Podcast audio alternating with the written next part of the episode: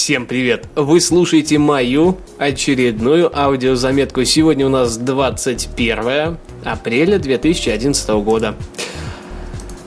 Вчера произошло великое событие. Я таки сменил провайдера, пока, правда, не до конца, но первый шаг сделан, было все проведено, все было подключено. На данный момент, вот сейчас я сижу перед компьютером и скорость составляет целых 18 мегабит в секунду.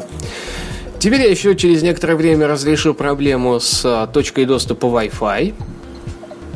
И, соответственно, смогу спокойно и непринужденно пользоваться и да, юзать еще и беспроводной дом интернет. Кроме всего прочего, знаете, вот могу сказать только одно. Меня удивило, удивило то, что э, народ, который приходил, легко и непринужденно все это сделал, быстро, культурно. Действительно, большое спасибо. Э, провайдер Парус, местный городской провайдер. Действительно, претензий пока никаких нету. Конечно, давайте постучим, поплюем, тю-тю-тю.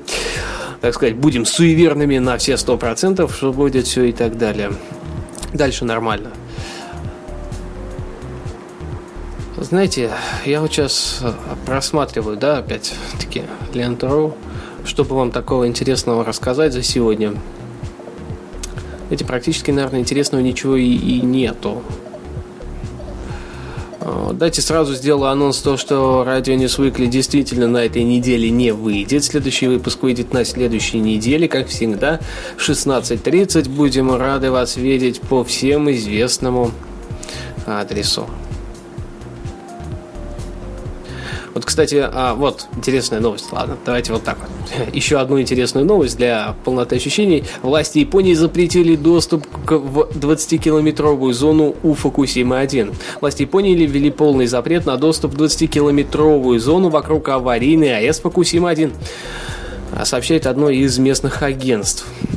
Такое решение, кстати говоря, только сегодня утром, такое решение было принято правительством после того, как полиция обнаружила, что более 60 семей проживают в радиусе 20 километров от Фукусимы-1. И они отказывались выполнять распоряжение об эвакуации и покинуть свои дома. Эвакуация на стадии нестабильна. Да, так, неправильно прочитал. Ситуация на станции нестабильна, заявил э, генеральный секретарь правительства Японии Юкио Эдана, комментируя решение о введении вокруг АЭС запретной зоны. Жителям, эвакуированным из 20-километровой зоны АЭС и ранее настоятельно рекомендовалось не посещать свои дома, чтобы не подвергать себя опасности, напомнил он. То есть, видите, значит, не все так гладко на Фокусиме-то. Значит, проблемы так и остаются. Хочется верить, что они решатся, но пока что-то как-то никаких сподвигов, во всяком случае, в этом направлении я не вижу.